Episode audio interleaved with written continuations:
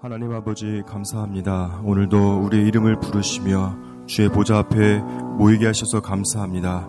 오늘 이 시간 우리의 마음을 열어서 주의 법의 귀한 것을 보고 듣고 경험하는 시간들 되어지게 도와 주옵소서 그 주님을 찬양하고 예수 그리스도 이름으로 기도합니다. 아멘.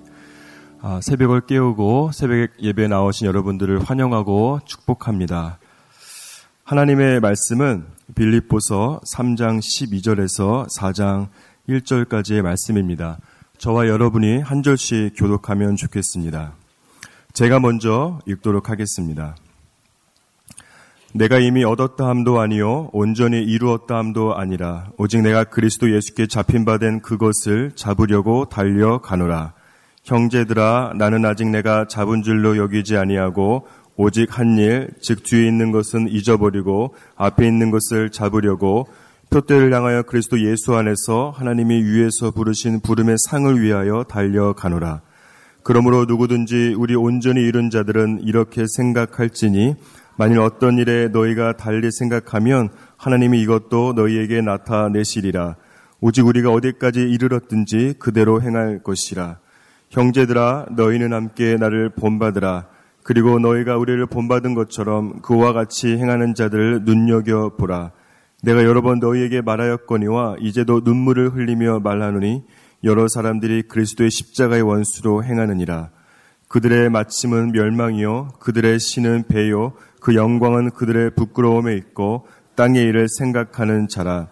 그러나 우리의 시민권은 하늘에 있는지라 거기로부터 구원하는 자 곧 주 예수 그리스도를 기다리노니 그는 만물을 자기에게 복종하게 하실 수 있는 자의 역사로 우리의 낮은 몸을 자기 영광의 몸의 형체와 같이 변하게 하시리라. 그러므로 나의 사랑하고 사모하는 형제들, 나의 기쁨이요 멸류관인 사랑하는 자들아, 이와 같이 주 안에 서라. 아멘. 아, 당시 빌립보 교회 안에는 크게 두 가지 잘못된 가르침과 그것을 통해서 아, 교인들을 선동하는 거짓 교사들이 있었습니다. 첫 번째는 유대주의자들로서 이 거짓 교사들은 아, 믿음이 아니라 율법을 지킴으로써 구원을 받고 아, 율법을 지킴으로써 영적으로 온전하게 될 수 있다고 주장했습니다. 이 두 번째로는 이 폐기론을 도덕 폐기론을 주장하는 사람들이 있는데 이 사람들은 쉽게 말하면 이렇습니다. 우리가 무슨 죄를 지어도 어떠한 죄를 지어도 예수님께서 십자가의 큰 사랑으로 용서해 주실 수 있기 때문에 어떠한 죄를 지어도 아무런 상관이 없다고 주장하면서 그들은 아, 그들의 육신의 욕심을 채우는 방종과 무절제의 삶을 살았습니다. 이러한 배경을 가지고 오늘 말씀을 좀 살펴본다면 오늘 본문 말씀은 크게 세 부분으로 나누어 볼 수 있는데 첫 번째는 12절에서 16절까지의 말씀으로 이 부분에서는 아, 바울이 유대 주의자들의 주장에 대해서 반박하고 있는 부분이고 두 번째는 17절에서 21절까지의 말씀으로 이곳에서 바울은 이 도덕 폐기론자들의 거짓 진리의 아, 실체를 드러내고 있습니다. 마지막으로 세 번째는 4장 1절 말씀인데 이것은 빌립보서 3장 전체에 대한 아, 결론적인 말씀이라고 할 수 있습니다. 오늘 여기서 살펴보고 싶은 것은 아, 바울이 그렇게 기도하고 개척했던 빌립보 교회 안에 어, 어떠한 이유 때문에 빌립보 교인들이 그러한 거짓 가르침과 그러한 거짓 교사들에 의해서 아, 선동을 당하고 혼란스러워 했는가 하는 것을 한번 살펴보고 싶습니다. 여러분, 저는 어, 주차를 하는 그런 상황을 한번 생각해 보십시오. 주차를 할 때에 그 차의 그 사이드 미러랑 그 다음에 어, 이 앞에 있는 이제 rear mirror 그리고 후방 카메라 등을 이용을 하면서 이제 주차를 합니다.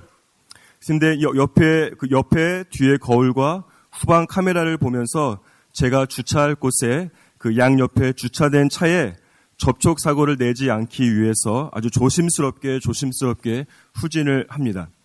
일단 이 차가 주차 공간에 3분의 2 정도 들어가면 일단 이제 안도의 한숨을 이제 내쉬고 그 후에는 이 차를 그 직사각형의 주차 공간에 올바르게 주차하기 위해서 이 제 옆에 있는 차와 평행으로 차를 세우게 됩니다.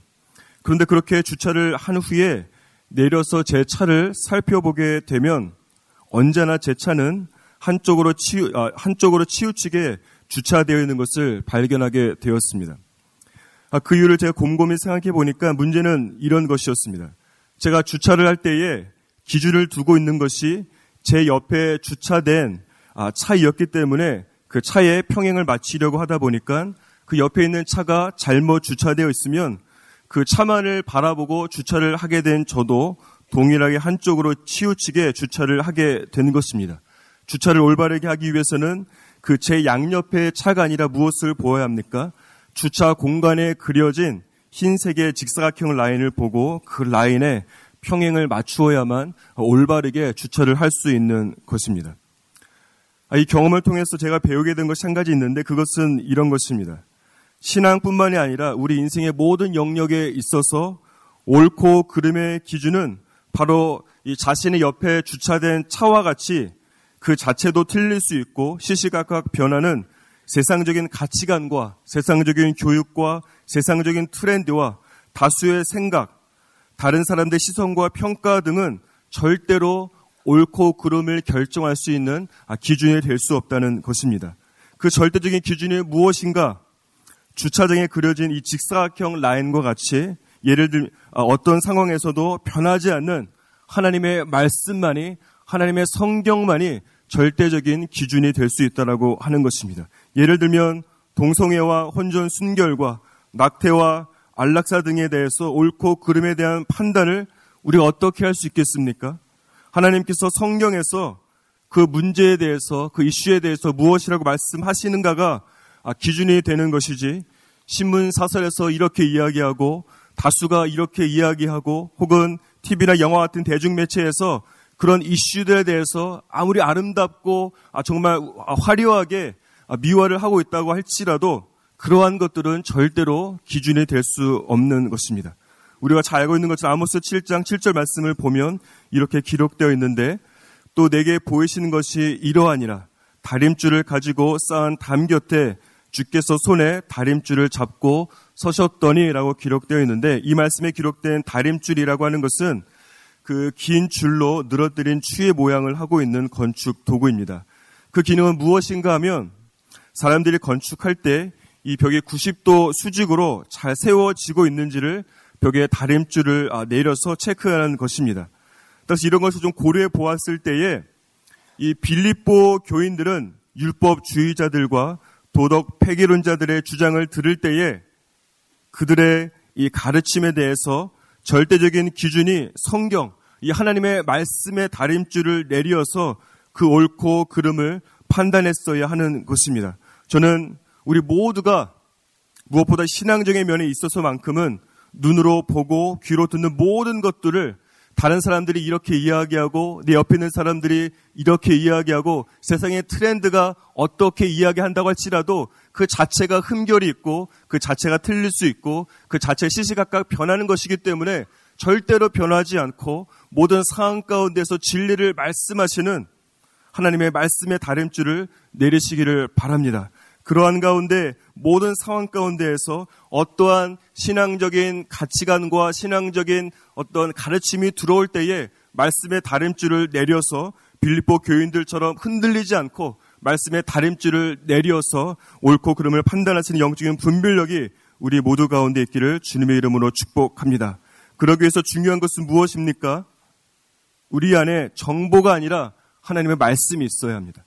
우리가 그런 것들을 분별하기 위해서는 지식이 아니라 인터넷 설칭하는 것이 아니라 말씀 연구와 풍부한 이런 묵상이 있을 때에 어떤 신앙적인 아, 잘못된 가르침이 들어올 때에 말씀의 다림줄을 내리고 우리가 그런 것들을 아, 필터링을 할 수 있는 것입니다. 그러한 놀라운 말씀의 풍성함이 우리 안에 있기를 주님의 이름으로 축복합니다. 4장 아, 1절 말씀을 우리가 먼저 한번 다 함께 읽어보도록 하겠습니다. 시작. 그러므로 나의 사랑하고 사모하는 형제들, 나의 기쁨이요 멸류관인 사랑하는 자들아 이와 같이 주 안에 서라.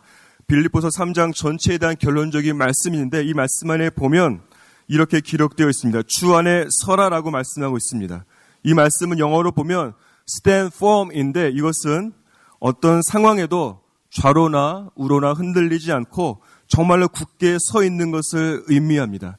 이것은 아, 바꾸어 이야기한다면 야, 빌립보 교인들이 율법주의자들과 이 도덕 폐기론자들의 거짓 가르침으로 인해서 영적으로 좌로나 우로나 치우치고 휘청거리고 있기 때문에 바울이 그들에게 stand firm, 주 안에 굳건히 서 있어라라고 명령하는 것이라고 할 수 있습니다. 오늘 말씀 가운데 보면 어떠한 면에서 우리가 어떻게 하면 우리가 주 안에서 굳건히 설 수 있는지에 대해서 크게 두 가지로 한번 살펴보면 좋겠습니다.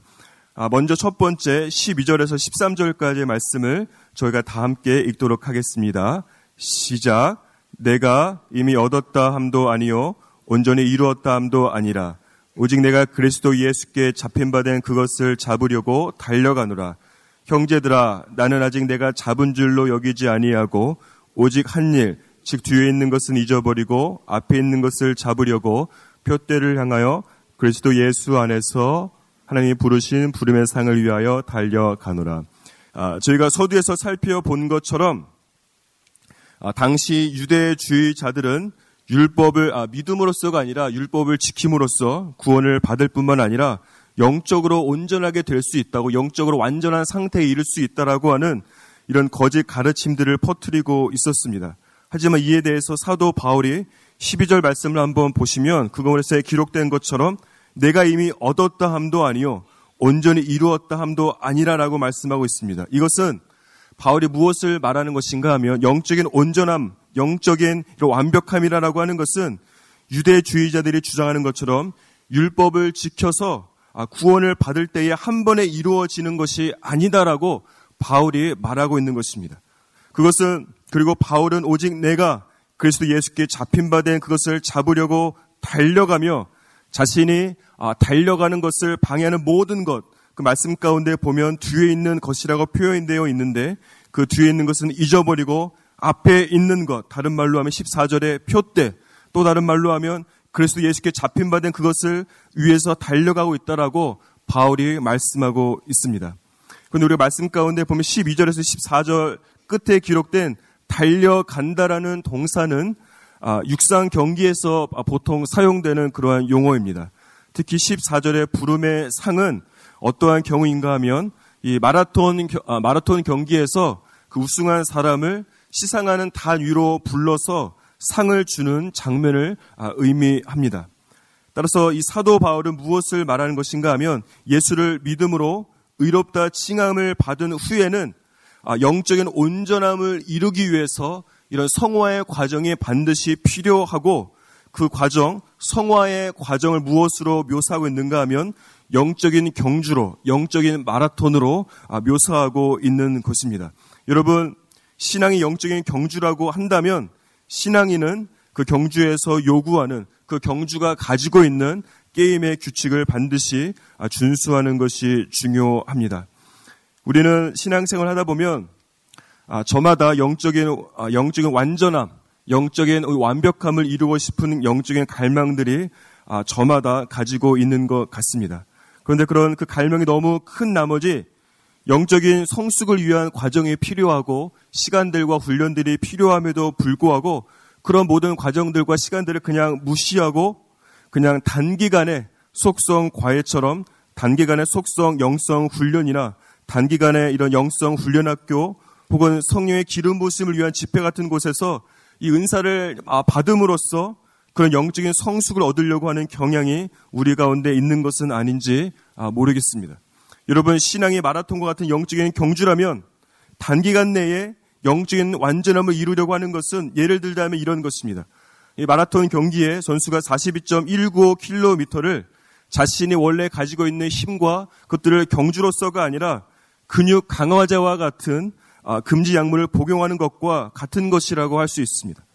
물론 그런 갈망과 기름 부심도 중요하지만 저는 이런 영적인 경향은 성화의 과정이 없이 그런 성화의 과정과 영적인 경주가 없이 그냥 율법의 준수를 통해서 아, 구원과 함께 영적인 완전함을 이룰 수 있다라고 하는 유대주의자들의 주장과 같은 것이 아, 아, 이런 금지 약물을 복용하는 것과 같은 것입니다.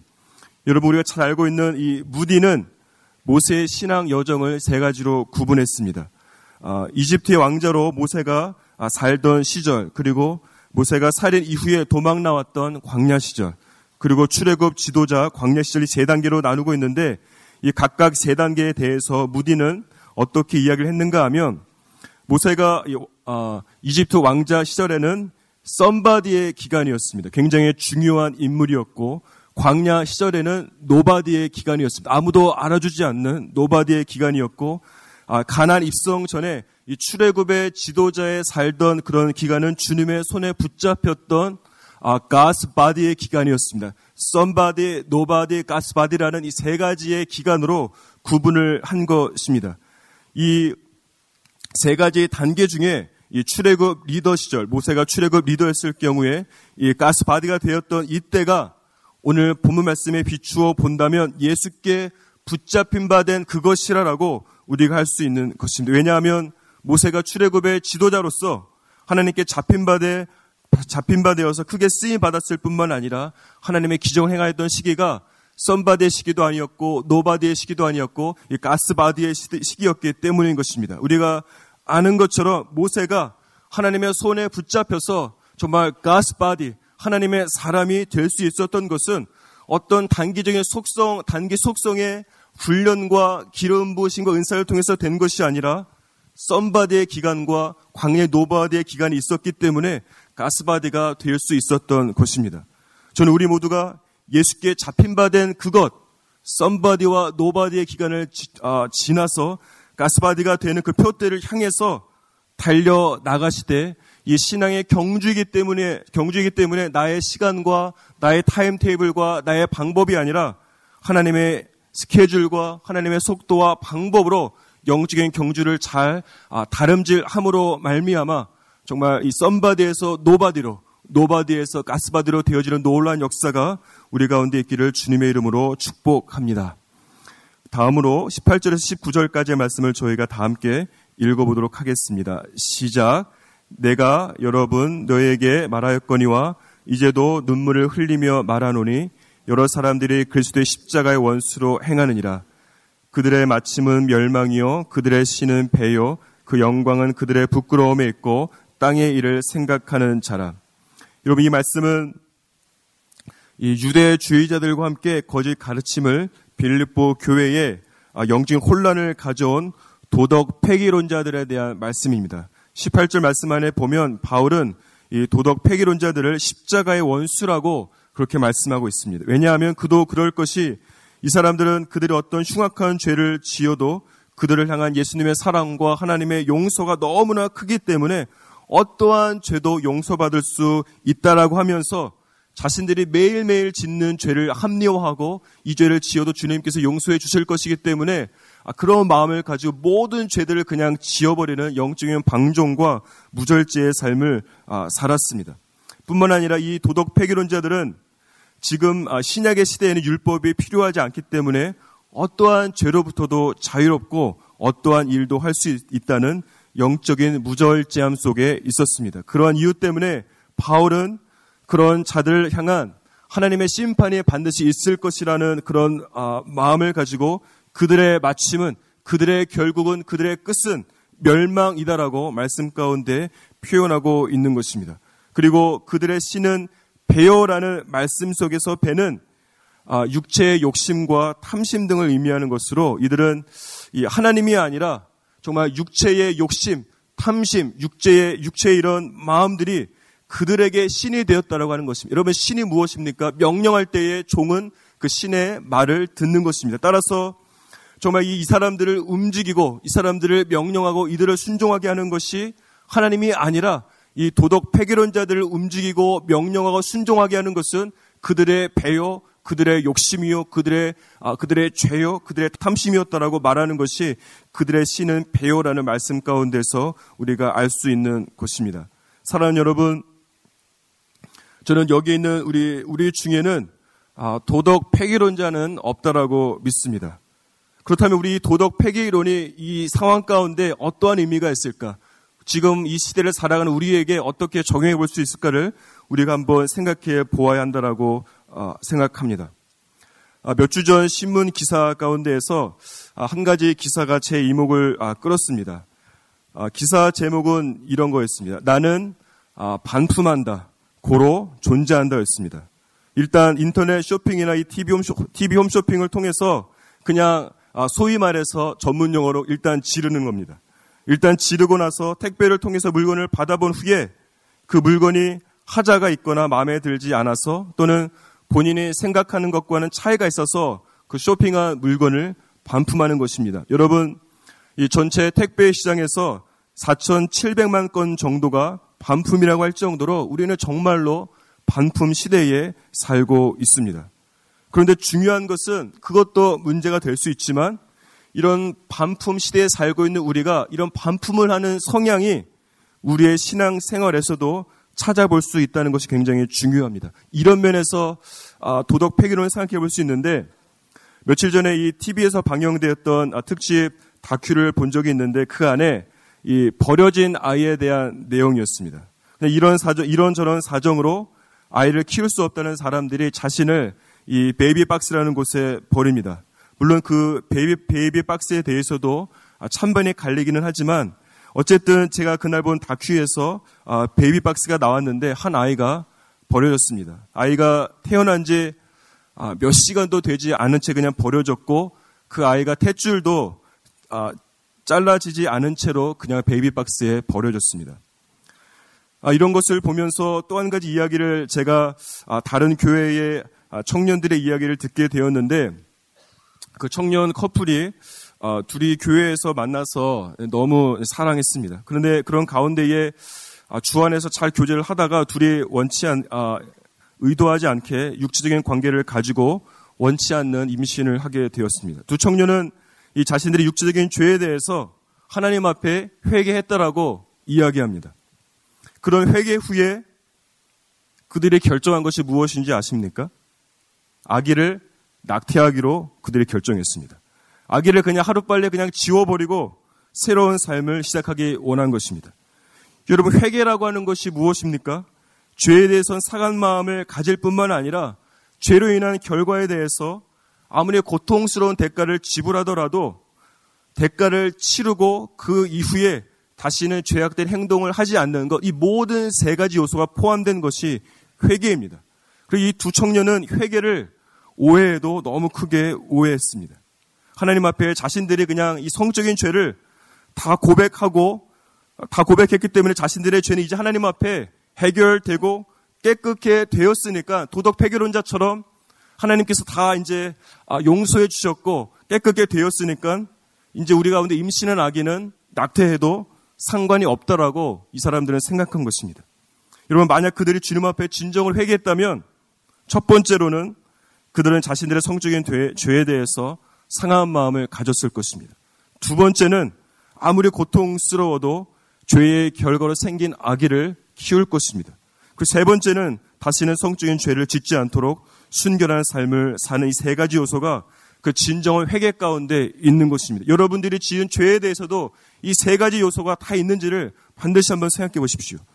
이 청년들은 자신들이 충만한 본능을 따라서 소위 말해서 죄를 그냥 질러버리고 죄로 인한 죄로 인해서 생긴 결과에 대해서는 그냥 회개라는 이름으로 그 죄의 결과에 대해서는 그냥 회개라는 이름으로 그냥 본인들의 이 삶을 그 죄의 결과를 그냥 반품해 버리기 원한 것입니다.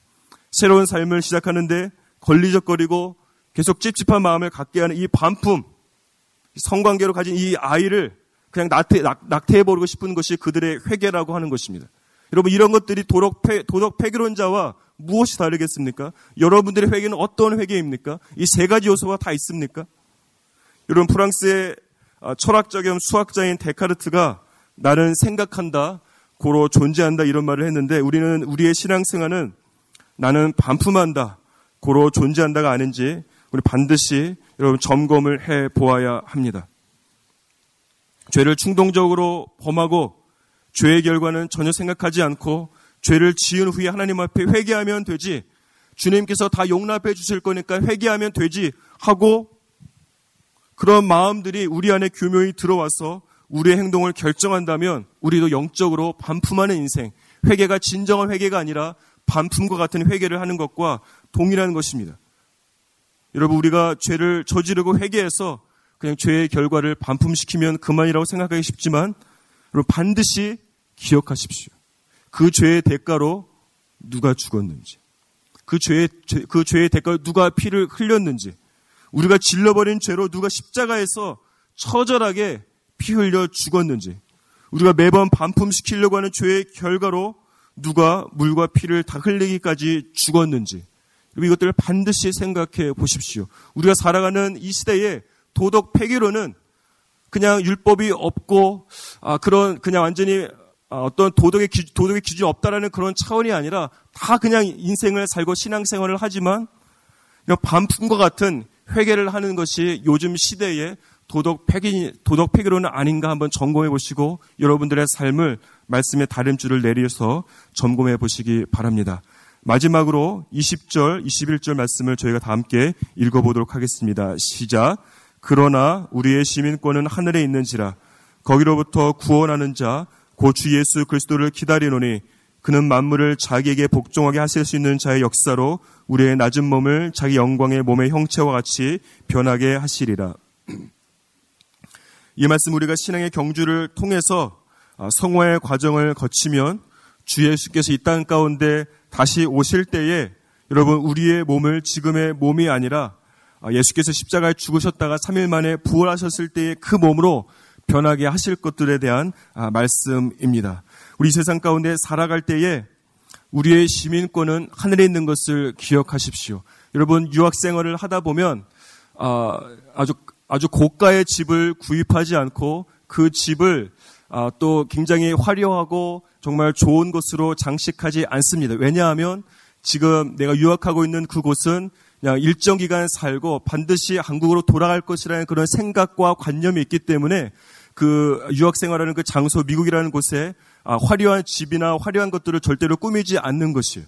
여러분 우리가 살아가는 지금 이 이곳이 그러한 곳이라고 생각합니다. 우리 여기는 잠시 지나가는 나그네와 같은 곳인데 우리가 돌아갈 곳이 하늘에 있고 하늘에 시민권이 있다라고 한다면 이곳에서 그렇게 큰 아, 물론 열심히 생활하고 아, 신실하게 살아가야 하지만 그렇게 큰 의미를 두면서 큰 집을 짓고 큰 저택을 짓는 그러한 삶을 살지 않을 것입니다. 여러분 영적으로 단순한 삶을 사십시오. 왜냐하면 우리의 시민권은 여기 있는 것이 아니라 잠깐 지나가는 것이요. 우리의 시민권이 있는 하늘에서의 삶이 우리의 진정한 삶이기 때문입니다.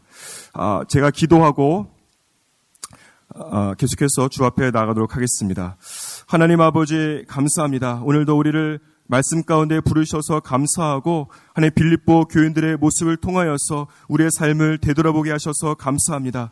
하나님 우리의 삶 가운데 영적으로 완전함을 이루고 싶은 마음 때문에 하나님 단기적인 속성의 그런 과정을 거치지는 않는지 돌아보게 하여 주시고 하나님 무엇보다도 도덕, 도덕 폐기론자처럼 그냥 회개하면 그만이지라는 그런 마음을 가지고 있지는 않은 자 하나님 우리가 점검해 보게 도와주시고 그럼을 통해서 우리가 그 모든 것들을 다 제하, 제하고 주님께서 기뻐하지 않는 마음들을 제함으로 말미암아 주 안에서 굳세게 서는 일들이 우리 가운데 일어나게 도와 주옵소서. 그래서 하나님 아버지 이 세상 가운데 살아갈 때에 잠시 지나가는 이곳에 우리의 마음과 가치와 하나님 인간적인 어떤 것들을 쌓아, 쌓아두지 아니하며 우리의 시민권은 하늘에 있사오니 하늘을 바라보면서 살아가는 저희 모두가 되어지게 도와 주옵소서. 우리 주 예수 그리스도 이름으로 기도합니다.